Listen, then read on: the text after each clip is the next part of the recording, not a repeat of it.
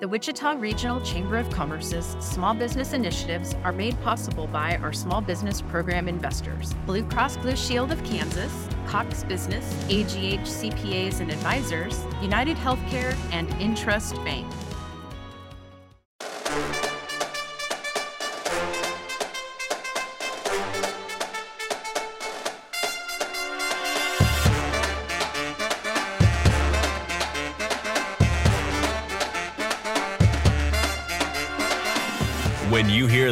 Horns and drums, you know it's time for the Wichita Chamber Business Accelerator, powered by Evergy. Join us as we explore the world of business, leadership, and entrepreneurship in Wichita. Learn from local business leaders and owners on how they have built and grown their companies and the challenges and opportunities they met along the way. Coming to you from the Evergy Room at the Wichita Regional Chamber of Commerce. Here are your hosts, Don Sherman and Ebony Clemons Ajibolade. Welcome to another edition of the WCBA powered by Evergy. We've got a great show in store for you today, E. We certainly do. We have two of my newest homies, Mike and Jason, who's in the house for the podcast. What's up, gentlemen? We Well, are doing great. Yeah, it's a great Good day. to be here, guys. is Good to a see you both. Well, you know what? We want to hear a little bit about you and your story. Well, first, I have to mention that they have, and I know you can't see this, um, but they have on these t shirts and it says, Be Heard. So I, I kind of want to know a little bit about that. But before we do that, tell us who you are and about your wonderful business. Quicc. Did you get that with the two C's? Was that Yeah, the two C's? right. All right. Quick with a CC at the end, right? Not Queecc. yeah, no, oh my gosh. We've heard some weird names. In the past. Um, my name's Jason. Um, I uh, am a farm kid from in the local area, just north of Andover, out by Whitewater. Um, somewhere between buck and bales and cleaning out grain bins, I decided that uh, technology was a little bit better path uh, than uh, sticking around on the farm doing all that uh, all that work. And um, yeah, Mike and I have connected several years back and have worked on a lot of different things together. But uh, Quicc is really captured, I think, the core value that we've had over this whole time, which centers around creators and individuals being heard and telling the unique story that they have, whether it's through video content or podcasts, um, anywhere where a voice needs to be heard. Yeah, and I, I'm Mike Mathia. I'm the co-founder and CEO here at Quicc. As Jason said, we teamed up a number of years ago, and uh, you know, it's been magic ever since. Really enjoy working with this individual. Jason complements all of my gaps, and I think uh, fair to say vice versa, which is why we work so well together. But uh, my background, I grew up here in Wichita. I was actually born in Kansas City, but uh, you know, so I'm told. I mean, like I was five when we moved to Wichita, so I just take my parents' word for it that I was born in Kansas City. Uh, but I'm a Wichitan, lifelong, and uh, raising a family here. My background uh, professionally was spending uh, nearly 20 years with the uh, Dondlinger uh, family, construction company Okay. here in Wichita. Uh, they hired me as a very young guy when I was 23 to be their director of human resources. So, uh, how an HR guy gets into technology is beyond me. That's probably another episode just in and of itself. but um, ultimately, it worked out to where Jason and I teamed up. We started building tech related things together and uh, haven't looked back since. I love Excellent. that. Shout out to Tom Dondlinger, by the way. Sorry. Had to get Oh, that. I, I see. he always has these shout outs for all his homies. I, I, I have no doubt Tom is a member of the Homie Club. I'm quite confident of that. And no, I, I, I, I've got to just, you know, you mentioned Tom. I got to give him a quick shout out. You know, when you're a young person who's 23, uh, you're, the first challenge is you want your first big break where someone believes in you Uh-huh. and is willing to invest in you. And uh, let me tell you, I sent a lot of resumes out to a lot of people. Went through a lot of interviews with people going, "Yeah, he's a nice kid, but he's he's green, he's young, he doesn't know it." But Tom made that investment in me as a young person, and you know that put me on the trajectory I am today. So uh, the Dondlingers are very big investors, not only in community but in individual people like myself, and I'm the benefactor of that. There you go. That's that's a beautiful story. You know, and I love how a farmer and an HR person get together. Walked into a bar. And I had a created couple white something. Russians. It is. It is. Those are delicious, by the way. it is. It is definitely your typical American story, Ebony. Uh, that's exactly how it played out. Your shirt says "Be Heard," and in your introduction, Jason, you mentioned, you know, that you wanted to create something where a voice, anyone who has a voice needs to be heard. Can you talk to us about where this concept came from? Yeah, I mean, I think that when Mike and I first met, we actually, I, I kind of shut him down a little bit. He was pitching me on an idea of like, hey, I want to build this. And it's like, no, I, that's sounds really hard and expensive. Um, and where we connected was back to Mike's story, um, actually being hired through Dondlinger. Is this idea of if you're a young person and you're trying to stand out on a resume, Mhm. like what do you have to stand out on a piece of paper? I mean, there's a lot of you know, classes that you can take and degrees and all of this stuff, but how do you focus in on the intangibles? And that really gave us kind of a shared mission and vision for for what we worked on first, which was Alice Analytics. Uh, and that's evolved into Quicc and the opportunity we see there. But it's the same vision, which is individual content creators, job seekers, people in general have this voice that they want people to hear. Maybe they aren't practiced at sharing that voice yet, Mhm. right? Maybe they don't know what that is. And you see this really often in early content creators, which is, you know, your first 20 videos are kind of boring or they kind of suck, but 21 through 50 are so much better if you stick out and, and stick through it. And so for us in Quicc, it was how do we help them find these moments that they keep sharing? How do we help them find this voice inside um, and then take care of all of the complicated post production work in okay, what what do I talk about over 50 podcast episodes? Like, what's the good stuff? How do I know who I am as a content creator? Um, and that was really kind of the the initial connection and vision for uh, what we saw uh, opportunity wise with Quicc. And this core message has kind of stuck through both of these projects that we've had, which is, you know, the voice behind the person should be heard, whether that's um, soft skills through a resume process or um, being able to share their message through captions uh, with the world, whether that's a media feed that's off by mute or the deaf and hard of hearing community. Being heard is a reminder to us that there's a lot of different ways that you can be heard. Um, but it's important that we realize everyone has a voice that that should be heard. Yeah, and I can tell you just to add to that. Um, first of all, I'm sure your listeners are wondering, Jason shut Mike down. There's got to be a story there. So, so I probably can't get out of this room without sharing it. So listen, I'm I'm uh, happily married today, and I will tell you that uh, you know my wife was a tough chase. She was not easy to convince to, you know, be my partner for life. Um, but she was a little easier than Jason was. Uh, a little easier than Jason was. You know, I make Nice. this this grand pitch on where I, I, I see our company going from a tech standpoint and, and integrating video within it, using that as the uh, the building foundation for everything we wanted to do. And uh, Jason was very nice and cordial and promised that he liked me, but he wasn't into any of that just yet.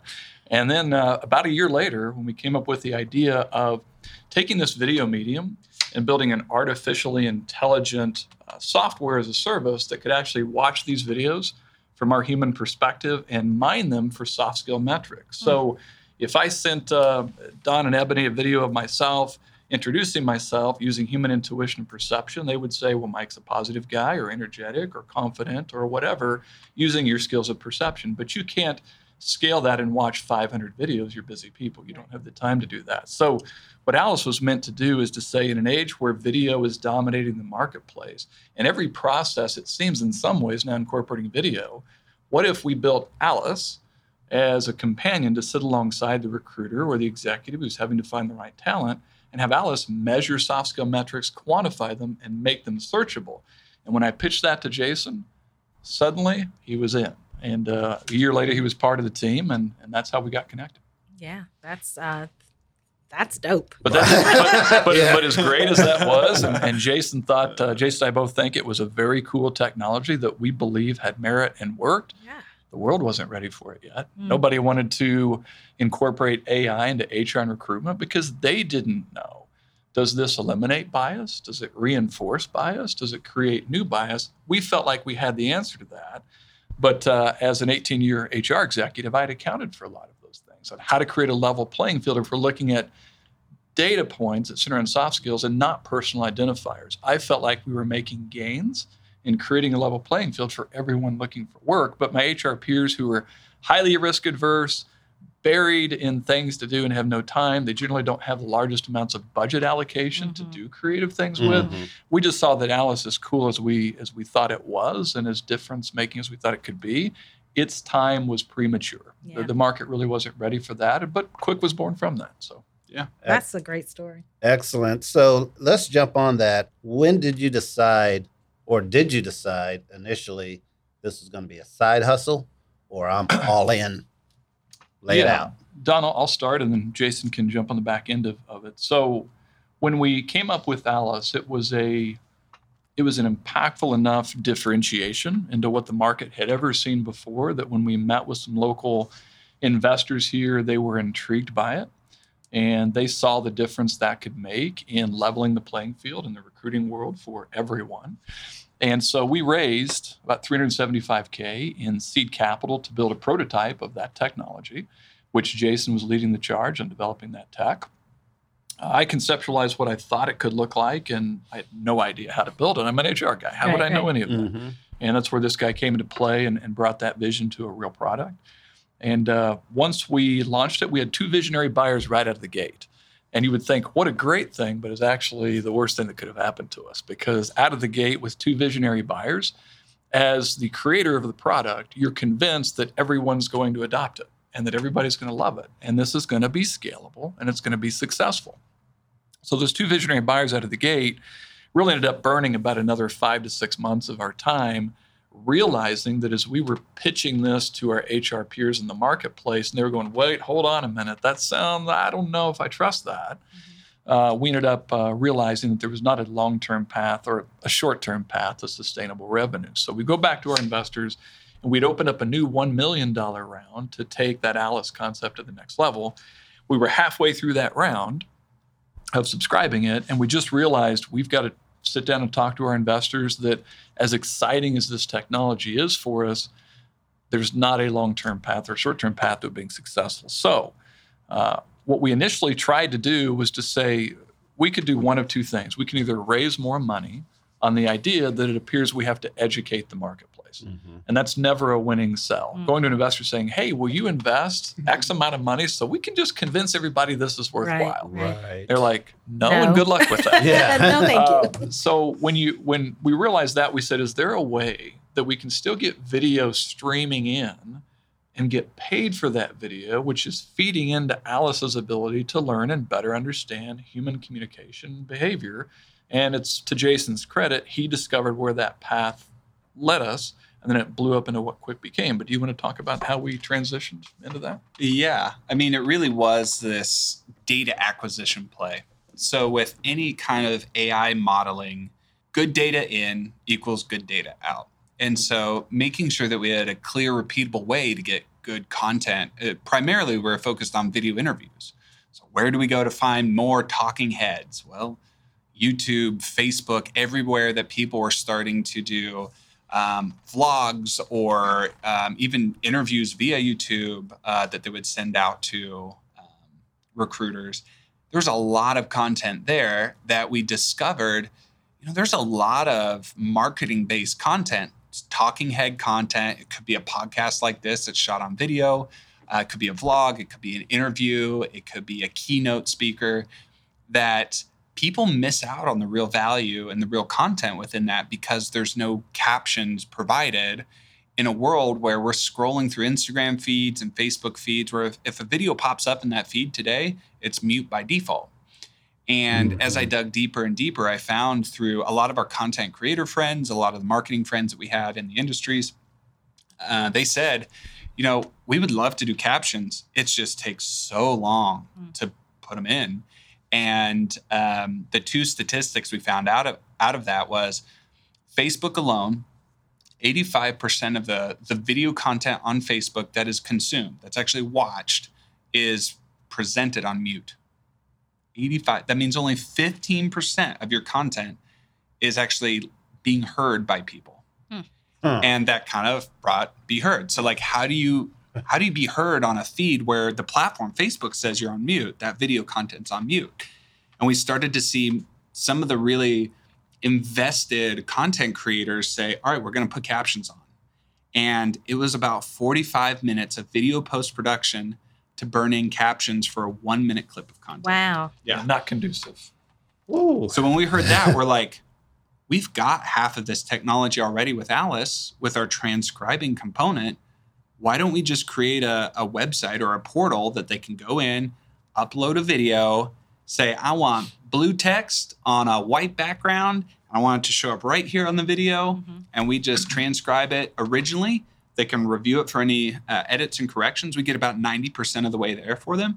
So, hey, I'm only changing one in every 10 words. It's usually names like Right, my last right. name, Toevs, T O E V S. That's not what you would expect. Um, And how long does that take? and that we so we shortened that process from 45 minutes um, anywhere between three and five minutes for most Wow, that's a huge difference. Oh yeah, my God. yeah and so we released that um, as a as a beta product at a at a marketing conference in San Diego um, this would have been early 2019 and uh, it took off I mean we had 350 beta users out of that conference alone um, and then I don't know six months later we're in over 100 different countries we had thousands of users And this Yeah. is all in 2020 when no, that was in Well, this is 2019 2019. 2019. But in 2020, we saw a 7x increase in videos coming into our service during the pandemic. Yeah. Wow. because everybody's going to video now. Yeah. So right. it's like- right. Yeah, Oh. so, so imagine this. You go from, please, please, please, people, Right. try out this Alice concept, uh, give it a shot, see if it works for you, and everybody going, yeah, I like you guys, but, but no. Um, to people coming to us going, can I can I please use your product and pay for Mhm. it? Whoa. So imagine going to this all outbound efforts to convince people to buy into the innovation we were bringing to the market with Alice, to where we get this global organic inflow of traffic with people who have heard about it from someone else. That if you want to caption your videos, these are the guys you need to be doing it with, and and that's when, as Jason said, by the end of 2019, we had crossed the hundred country mark. We had corporate users like Adobe using it, the Church of England, TD Ameritrade, the Australian Parliament. And then we knew we had something really scalable. And that's the pitch we took back to our investors and said, how about we raise money on an idea that is already getting global traction and large commercial companies are saying that can help our workflow immensely? And we raised additional money based off that redirection of our company. And that is huge. I mean, and to to think that uh, a business here in Wichita, Kansas, that started with an HR director and a farmer has uh, is an international company. Yeah. You know, and it all took off. I- We've heard so many stories about how 2020 and the pandemic just really has, um, you know, hurt a lot of businesses. But the reality is, for your business, it really helped it in a way, and it was really organic in its growth. So, uh, kudos to you. Thank you. That's huge. That's thanks, huge. Thanks, thanks, E. And I, I would say this too about video, just for all of the listeners today. Uh, if you if you imagine flash back to the let's just say the mid 1990s and how this internet thing came out and Mhm. people were ha- companies were having websites and a lot of companies said, well, what do I need a website for? I've got all this this print media and Of I, I throw an ad in the paper and I have a billboard. Yeah. Well, uh, everybody knows now if you don't have a website, there's no way your business can scale to the level that it's capable of scaling to. Video is today, 2021, the modern day equivalent of how critical that is to you promoting your brand and growing your business as websites were back in the 90s. I do have a. I, I want to ask this question. All right. So, how did you come up with the name? the the name actually was going to be something very different um, and we kind of went back and forth. I was very much for it. The rest of the team was "Nah, i don't know about that name. Um, and we found out because originally we we had thought Quicc would be used primarily by like instagram influencers.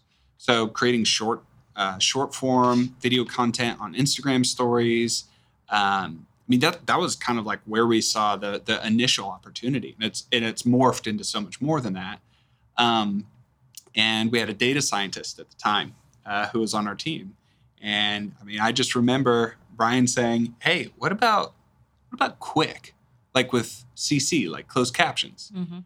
And Ah, I we get were- it now. Yeah. Ding, ding. Yeah, yeah. And ju- the light bulb just went off. It just went off. Yeah. Mind blown. exactly. and we were like, yeah, that's great. And so, I mean, I remember we were all kind of standing around my computer and I was, you know, putting a, a few design ideas up on uh, in, in Adobe Illustrator. And we came to a decision pretty much as a team within about 15 minutes. Like, that's it. That's, the logo. it. And uh, yeah, it was, it was a great name because it illustrates the the thing that we believe is so valuable is it's rapid iteration. It's it's this speed to delivering content so that you get feedback on it in one of two loops. One as an individual creator to refine and understand what is sticking with your audience. Like what do people love about you as an individual being unique? And as a company or a brand, how do we get out relevant content right now? And this kind of leads into what we saw as a major explosion, even Q1 of this year, 2021, uh, in the sports space, which is there's a new sports story every single day. And to capitalize on it, you have to turn something around really fast. But imagine all of these brands, all of these sports brands, university teams, um, professional leagues, they have such a massive amount of content. How do you find what's important to turn around for today and then do it again tomorrow Yep, and then the do that day. 10x Yeah. because your fan base is rabid for content, right? They want more and they'll consume all of it that you can create. And so your bottleneck is I can't create enough content, video clips to show our fans to keep them full, like to their complete capacity and engagement. Um, and so you're leaving something on the table every single day. And so as a brand, as a big franchise, how do you figure out how to tap that more and to uh, to encourage more of a fan interaction with with everything that's going on? And that that's kind of been a major shift for us that we've seen even this year alone in the sports industry. Well, and that uh, just to add to Jason's, uh, basically where that comes into play is we always knew that as valuable as transcribing and captioning video content was, it would eventually become a commoditized utility service where market competitors coming to that same space are just going to try to compete with us on a lower price. And that's not really a sustainable uh, business vision when you're positioned in a commoditized marketplace like that, because then we'd have to lower our price to beat them and so on and so forth. So, one of the visions we always had is taking this transcription data and this video archive that users were bringing into Quick and creating a situation or an environment where if we indexed every word that had ever been said in these libraries and we made them keyword searchable, instead of trying to look through this video content library that Jason referenced earlier that may have hundreds of videos and thousands and thousands of hours of content, trying to find something very specific to repurpose could be hours and hours. Well, Quicc, we do that now and facilitate that for our for our clients worldwide with keyword search that takes them to one specific moment in time in seconds hmm. and then gives them the opportunity to clip that out and get it right out to social, right out to digital. So when Jason talked about rapid turnaround of content and you think about sports and every day there's a new game and a, and a new set of stories, you got to get that out to your fan base and your audience quickly. And you've got to also uh, pull things out of the historical archive that uh, help tap into emotions and feelings that we felt when we saw the Royals in the World Series in 2015 and they won and we were at that game and bringing us back to that moment with a clip and helping us relive the feelings of being there with our family and it was a wonderful moment. Quicc facilitates all that with keyword searching too now in video content. I love that. That is, this is a great story. I am Yep. fascinated by I Love this. But we're going to have to take a short break to hear from our sponsor. Then we'll be back to hear a little bit more. Severe weather. Whether it's hail, wind, rain, or snow, storms can cause damages, inconveniences, and sometimes even power outages. At Evergy, we're committed to providing safe, reliable energy. And in the event of an outage, our linemen work tirelessly to restore your power as quickly and as safely as possible. And with tools like our outage map and real-time updates, we're with you every step of the way. Visit evergy.com slash stay safe to learn more. As a convener of people and ideas, the Wichita Regional Chamber of Commerce continues to extend our reach and maximize our efforts to provide the best possible business environment in our region. Your partnership is imperative for accelerating business success. We invite you to visit wichitachamber.org to learn more about the benefits of membership and become involved with our efforts to provide success for our members, leadership for our community, and prosperity for our region. Visit wichitachamber.org and follow us on your favorite social media platform. Welcome back, friends. We have our friends Mike and Jason here from Quicc, and I'm so fascinated with their story. It's just, it's really an all American story of how they have come from industry to being creators and entrepreneurs, and I love it. So, earlier you were mentioning your team and starting here in Wichita, and you have data scientists, you're using AI. Do we have that talent ecosystem here in Wichita? Yeah, and I, I can speak to that as as the CTO and head of product. That was one of the questions I had too coming in. And you know, it, there's an incredible amount of developer talent, um, data science um, talent here in Wichita that I think in a lot of ways hides um, behind some of the major industries that we would expect out of Wichita. Mm-hmm. And so for us, as we've been seeking individuals to join our team, to take risk with us, to you know, be a part of our our story and, and jump in the trenches as a startup.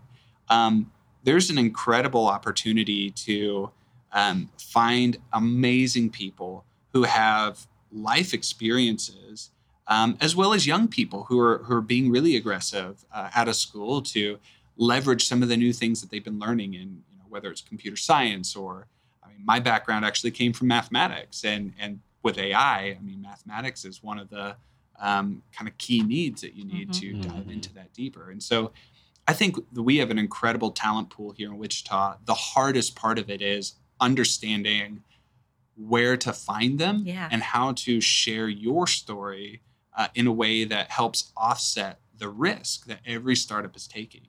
Um, because we are accustomed to you know, working for a larger corporation generally. Mm-hmm, mm-hmm. Um, there's not as many startup stories that are told out of Wichita, especially success stories.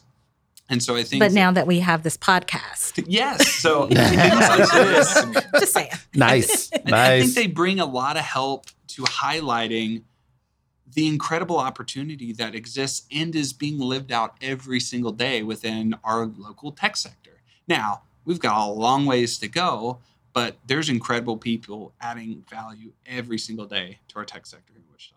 I nice. love that. Thank you for sharing it. I, you know, just one other question before I let Don uh, start asking his questions. I know he's chomping at. I'm at chomping. Yeah, yeah, he's ready. you know, being an entrepreneur, entrepreneur, and you are having all the success um, for the last two years. You've been in business how many years?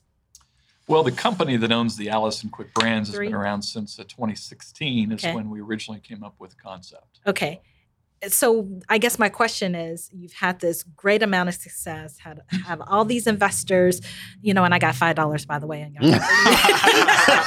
Jason, get those documents ready. um, you know what? What scares you the most? Yeah, Good I think I'll, I'll start, and I'm sure Jason has his own uh, answer and input on this too. Uh, you know, in Wichita, uh, our entrepreneurial ecosystem is evolving. There's a lot of people, a lot of stakeholders that really want to see it grow and succeed. But we all know that in Wichita, one of the things that's, that kind of makes us special too is the relationship bonds we create with other folks in our community uh, who want to do things together, want to take on challenges together. And just for me, as the co founder and CEO and the one who interacts most directly with our investors, mm-hmm. when someone issues you an investment check, and they entrust you with that capital to put it to work and generate a return for them and find a measure of success that our community can celebrate, that's an immense amount of pressure mm. placed on a leadership team and really the team more broadly that we want to honor and we want to get a return for. And so I think for me, the deepest seated, seated fear is always uh, trying to do our very best to make the right decisions that position us to continue incrementally gaining on that goal for our investors and for this community. And, uh, you know, worry that if you make one wrong decision in business, sometimes that's the one that's the undoing element of all of those hopes and aspirations being uh, being blown up right in front of your eyes. So, for me, the biggest fear is a scenario where, for whatever reason, we couldn't deliver on that. That would be really unfortunate, especially for where Wichita is at in our ecosystem, where we are beginning to capture a little bit of this momentum between the investment community and the startup founders who come up mm-hmm. with great ideas and are ready to put everything into making them work. A win for Wichita feeds energy into that. And so the community and the ecosystem continues growing. A loss for Quicc or for any other startups puts a ding in that energy that we have to figure out a way to recapture and rebuild yeah. again. So for me, that's the biggest fear is is ultimately not feeling like we did our part to continue to catalyze that growth. And that's that's my fear. I think for us, for, for me specifically, um, being comfortable seems like the scariest thing for mm-hmm. us as a mm-hmm. community. Mm-hmm if we don't know individually even what we want to do with risk and we just want to stay in comfort, a comfort zone, whether it's I don't want to go out and live outside of Wichita for a few years and then come back and bring all of that knowledge, that experience, that diversity of thought back to our ecosystem. If we're afraid of doing that, or if as entrepreneurs we're afraid of taking the risk to build something that we see as a value add to the world, then we just kind of stay comfortable. We keep doing the same old thing every day, and it just becomes this kind right. of oatmeal that we eat for the rest of our lives versus let's take a risk. Let's add figure, some raisins. Yeah, let's, let's yeah. put in some raisins, or, or, or, or, maybe we're gonna take this thing that comes out of the back end of a chicken and crack it on a griddle, and yeah. you know now we're eating scrambled eggs for breakfast instead of oatmeal. I I think it's just the the question of what do you do with risk in your life? Where are you taking risk and how much are you comfortable with? It's different for everybody. And for Mike and I, I mean, as startup founders, you're kind of living on the like the bleeding edge of risk where it's like, mm-hmm. well, we're being real risky with, you know, our time investment and our, uh, you know, last five years of our lives into this, but we think it's worth it. Mm-hmm. And we think that the opportunity for gain on the back end of that uh, will make it will make it valuable. And it's not just money, it's the impact on the ecosystem, it's uh, the impact to our families and our kids. How do we share what we valued, what we saw out in the world, um, and went and took a shot, yeah. whether that shot made it or it didn't? Segue into that. I mean, you guys seem to be very excited where you're at, where you've been. Where are you going? What's next? Yeah, man, what what isn't next? Gosh, it feels like a world of opportunity. And for us, we want to stay focused on how do we take things that are time consuming and frustrating out of the content creator's perspective and process and make it easier, make it faster, quick. It's in our name. How do we help um, teams collaborate across massive amounts of content? I mean, our, our vice uh, vice president of, of, partnerships, Jordan, came from ESPN. Hmm. And uh, day one, you know, he goes into ESPN and they say, Hey, Jordan, you know, we need you to transcribe this piece of content. And he'll tell this story almost every time we're on a we're on a call with a new partner. Um, he thought, oh well, ESPN like they should have a magic button for this, right? Like uh, plug it into what software and it kicks out the thing. He's like, no, sorry, man. Uh, stick some headphones on. Uh, say Start goodbye typing. to the rest of your day. You're just going to be typing in text. Oh, for, and he was blown away. And so it's it's such a powerful story of, you know, we can get so lost in, you know, the process that we've always had for doing something. So how do we, as a company, as a startup, see the opportunity to reinvent ourselves and be prepared for that next wave of what is important in the world of video and how do we help those content creators speed up a workflow you know be able to do more of what they love being creative instead of worrying about, oh, I have to copy things from here to there and you know i've got to find this clip that i'm supposed to find from a game four years ago and i don't know where it is so i'm going to be watching through videos for the rest of the day um, i mean we've taken that process now from half a day's worth of work to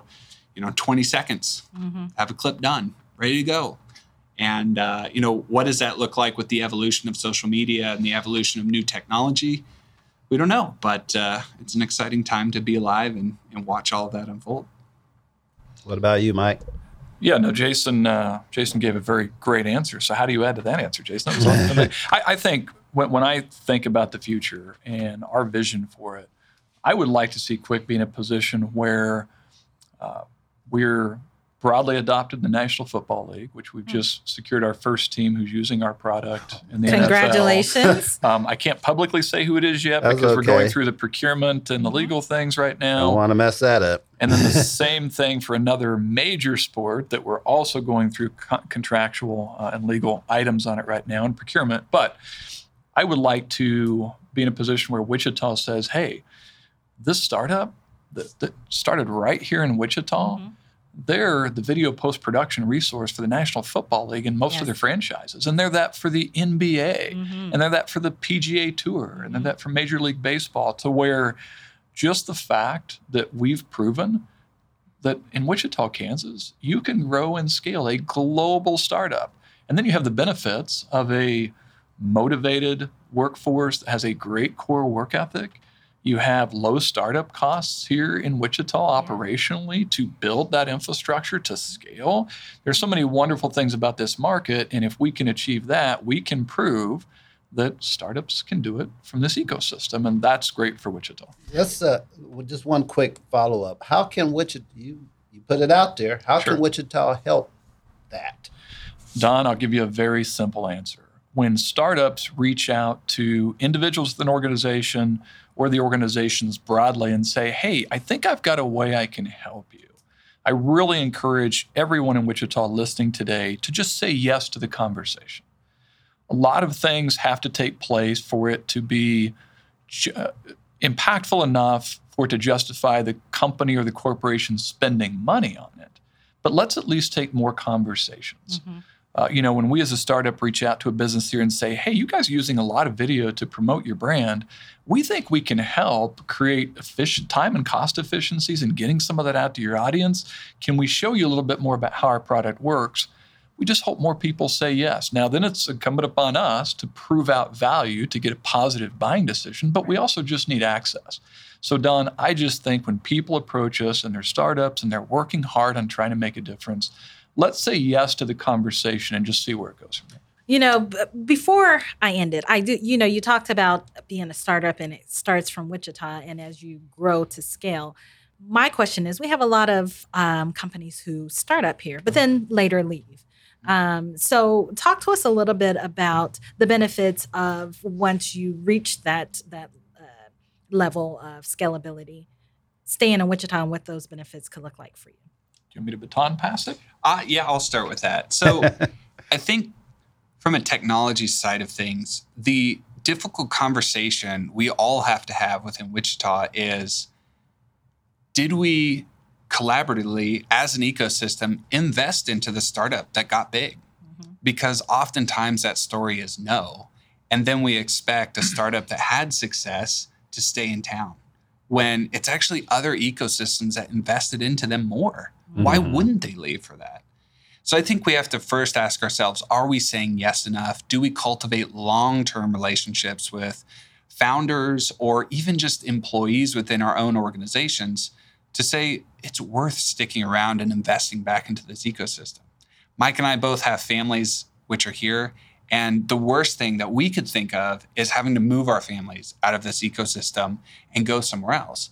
But at the same time, you know, how do we ask and communicate well enough across everybody to say there's value in staying here long term. We we see it now as founders. We see the value, but it's only supported um, to to a degree of like who are our customers in town. I mean, that's a question we have to ask ourselves every day. And who are our customers out of town? Right. like who who believes in us and so i think at the end of the day you know your family's always your family where you grew up where you come from. The question we have to ask ourselves do we live close to our family or with our family? Or do we live in another state or another country from them long term? And i think a lot of that dynamic is built off of how well do we foster that relationship over time? So- and and that's important. I, you know, you you hit on something, and I and it's it may be a difficult question, but um, you know, you you have this business where you have a hundred countries, Mhm. um, and you talk about starting in Wichita. Did you do you find that you found interest um, easier in other places before you found here at home? I'd love to give you a different answer, E, but Uh, well, the I- answer is yes, we did. Yeah. Um, those conversations that we talked about, for whatever reason, we've just found in other ecosystems. The the yes answer Mhm. comes quickly to at least have a chat and just Mhm. find out more, and then it may or it may not go to the subsequent steps that lead to a business relationship. But in Wichita, it seems like we're putting out the fire in the moment. We have something that day, and that's what our focus is. And uh, we're not saying yes to the same conversations. Like I could say yes, let's get some of the books next couple of weeks. Let me check my schedule, circle back to you, or touch base with me in a few days. Even that's fine. But I've seen that's just an easier path and process in other ecosystems. And I think I would summarize it this way the most successful entrepreneurial ecosystems have all the stakeholders working together and communicating.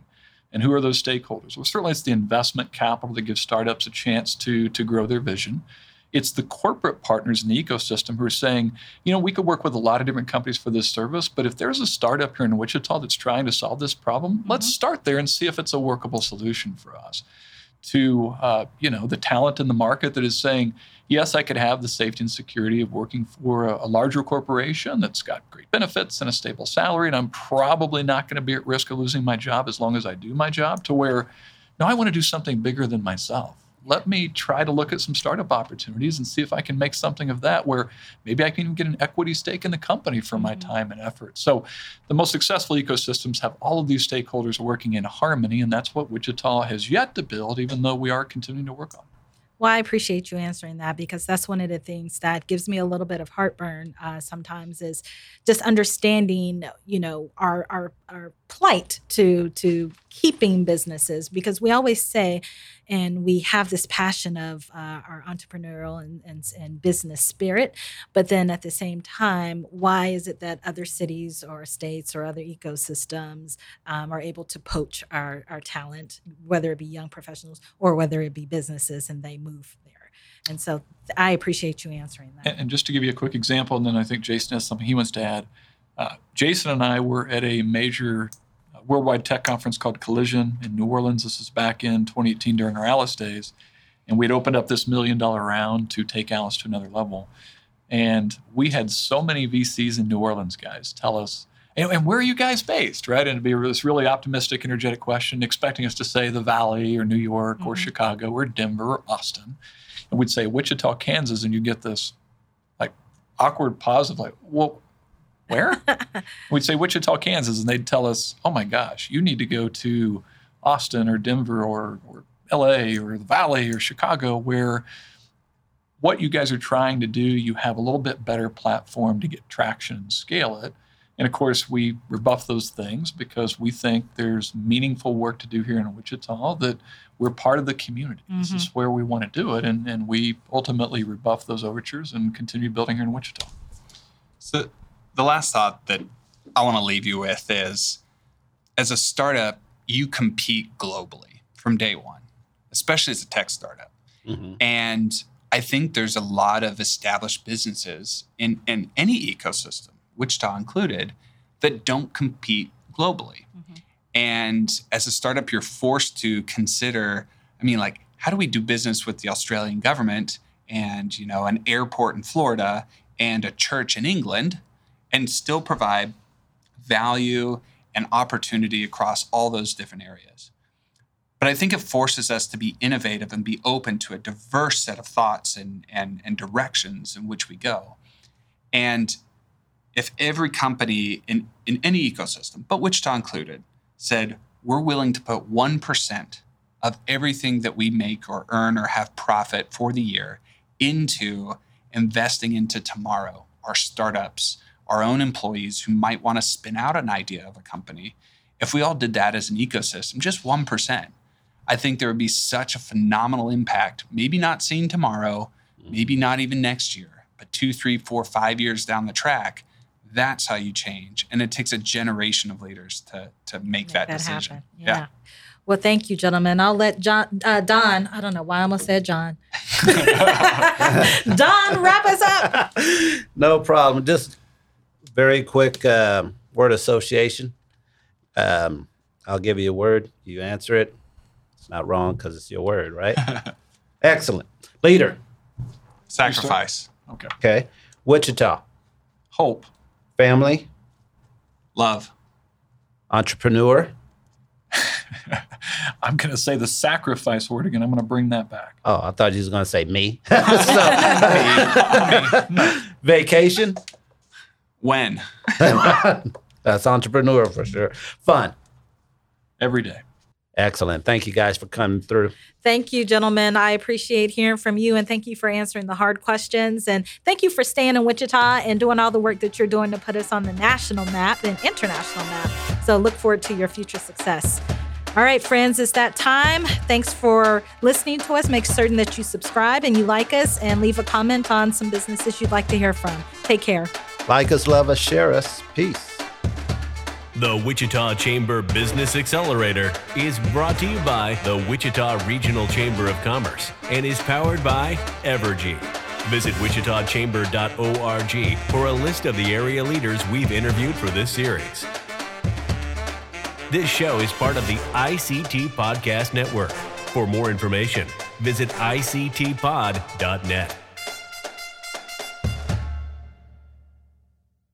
The Wichita Regional Chamber of Commerce's small business initiatives are made possible by our small business program investors, Blue Cross Blue Shield of Kansas, Cox Business, AGH CPAs and Advisors, United Healthcare, and Intrust Bank. Thank you for your support of small businesses. If you are interested in learning more about small business investment, contact Angie Elliott at A E L L I O T T at wichitachamber.org.